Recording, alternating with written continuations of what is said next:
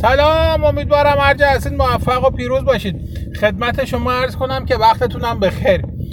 وقتی که به سال پر التهاب آشوب 1357 مراجعه کنید ببینید که داستان سال 1357 دارای دو کاراکتره. یک کاراکتر مثبت داریم ما یک کاراکتر منفی داریم. و متاسفانه کاراکتر منفی در این داستان سال 1357 شخص محمد رضا شاه پهلویه. خدمت شما عرض شود که شما امروز می‌تونید هر چیزی بگید در مورد انقلاب 57 اما در سال 57 در اون کانتکس زمانی در اون محیط در اون وضعیت جامعه ایران بدمن داستان رو آدم بد شخصیت کاراکتر بد داستان رو محمد رضا شاه می‌دونست. و شخصیت مثبت داستان رو هم خمینی می‌دونست. حالا بگذاریم از اینکه امروز یه عده میان در مورد این مسئله نقد می‌کنن و اصلا جایگاه آدم بد داستان و خوب داستان کاملا تغییر کرده. اما در اون مقطع تاریخی داستان اینه.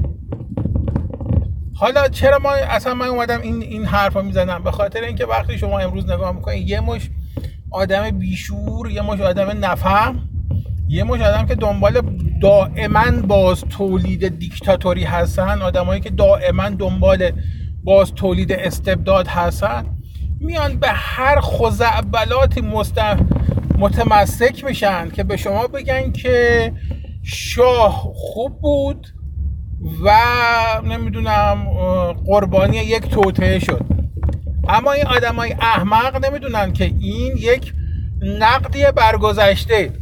یعنی سوای این که داستان درسته سوای این که اصل ماجرا ماجرایی درستیه و واقعا محمد رضا شاه پهلوی فقید قربانی یک توطعه شد و البته فقط توطعه خالی نمود یک همایندی بحران ها بود. یعنی همزمان انقدر بحران ها تو هم تو هم شد که همه چی رو از هم پاشوند. مثل مثلا اینکه یک به یک بار منافع انگلستان و منافع امریکا و اسرائیل و نمی‌دونم اروپای غربی و بعد حتی روزها در این قرار گرفت که شاه نباشد. همشون به این توافق رسیدن که شاه نباشد. دلاریم شما امروز شما می‌تونید یه عده میان فوش اسرائیل میدن میگن اسرائیلیا باعث شدن شاه بره. بگی چه دلیلی داری؟ دلیلی هم نداره. فقط همطور ذره ذره مفتی می‌کنه. یه عده میان میگن که آمریکایی‌ها زیر پای شاه خالی کردن. یه عده میان میگن توطئه انگلیس ها بود. اصلا اینا مهم نیست. چرا؟ چون اینها نقد امروز ما به اصل قضیه است. اما اصل قضیه چیه؟ اصل قضیه اینه که در اون کانتکس زمانی در اون برهه از تاریخ محمد رضا شاه پهلوی بدمن داستان شد به یک باره و به ناحق و مردم بر علیهش قیام کردن. از طرف دیگه حکومت هم اراده بر حکومت نداشت. یعنی در واقع امر حکومتگر اراده بر حکومت نداشت. درجه آن شد که دیدید و دیدیم و اتفاق افتاد. همین اتفاق تقریبا در حدود سه سال پیش تو کشور ما دوباره افتاد. یعنی ما رسیدیم به یک همایندی بحران ها همایندی بحران ها مثل چی بود؟ مثل این بود که همه در واقع به یک اجماع رسیدن که جمهوری اسلامی نباشد. همه به این نتیجه رسیدن که آقا آدم می‌تونیم جمهوری اسلامی رو بذاریم کنار بریم مثلا رو فاز براندازیش و به قول معروف افسارش رو ول کنیم به دست امون خدا تا بعد خودمون بتونیم ببینیم جایگزینی براش پیدا کنیم.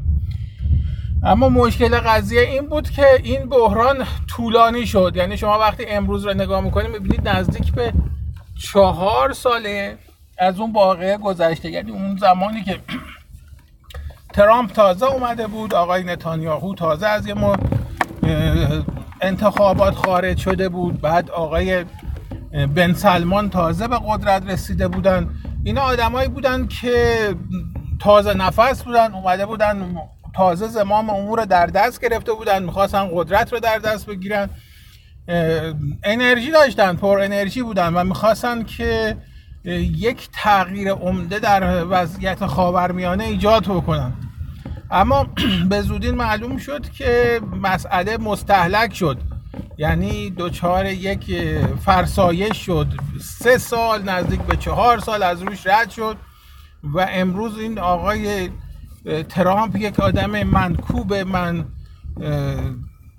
از نفس افتاده است. کسیه که انقدر تو بحران های مختلف فرو بردنش درش بردن انقدر مجبور شده برای هر کلمه حرفی بجنگه و بجنگه و بجنگه. که امروز دیگه انرژی تقریبا براش نمونده. با این قضیه انتخابات هم که دیگه خب حالا وضعیتش مشخص هنوز نیست اصلا معلوم نیست میمونه یا میره.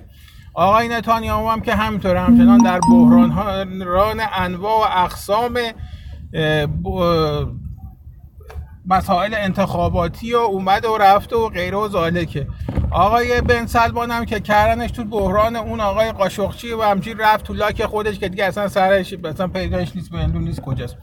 در نهایت یعنی می‌خوام بگم که اون اجماعی که روز اول امید میبخشید مبنی بر اینکه آیا این حکومت میره و دنیا داره به یک اجماع جهانی می‌رسه برای سرنگونیش در واقع امروز انگار وجود نداره.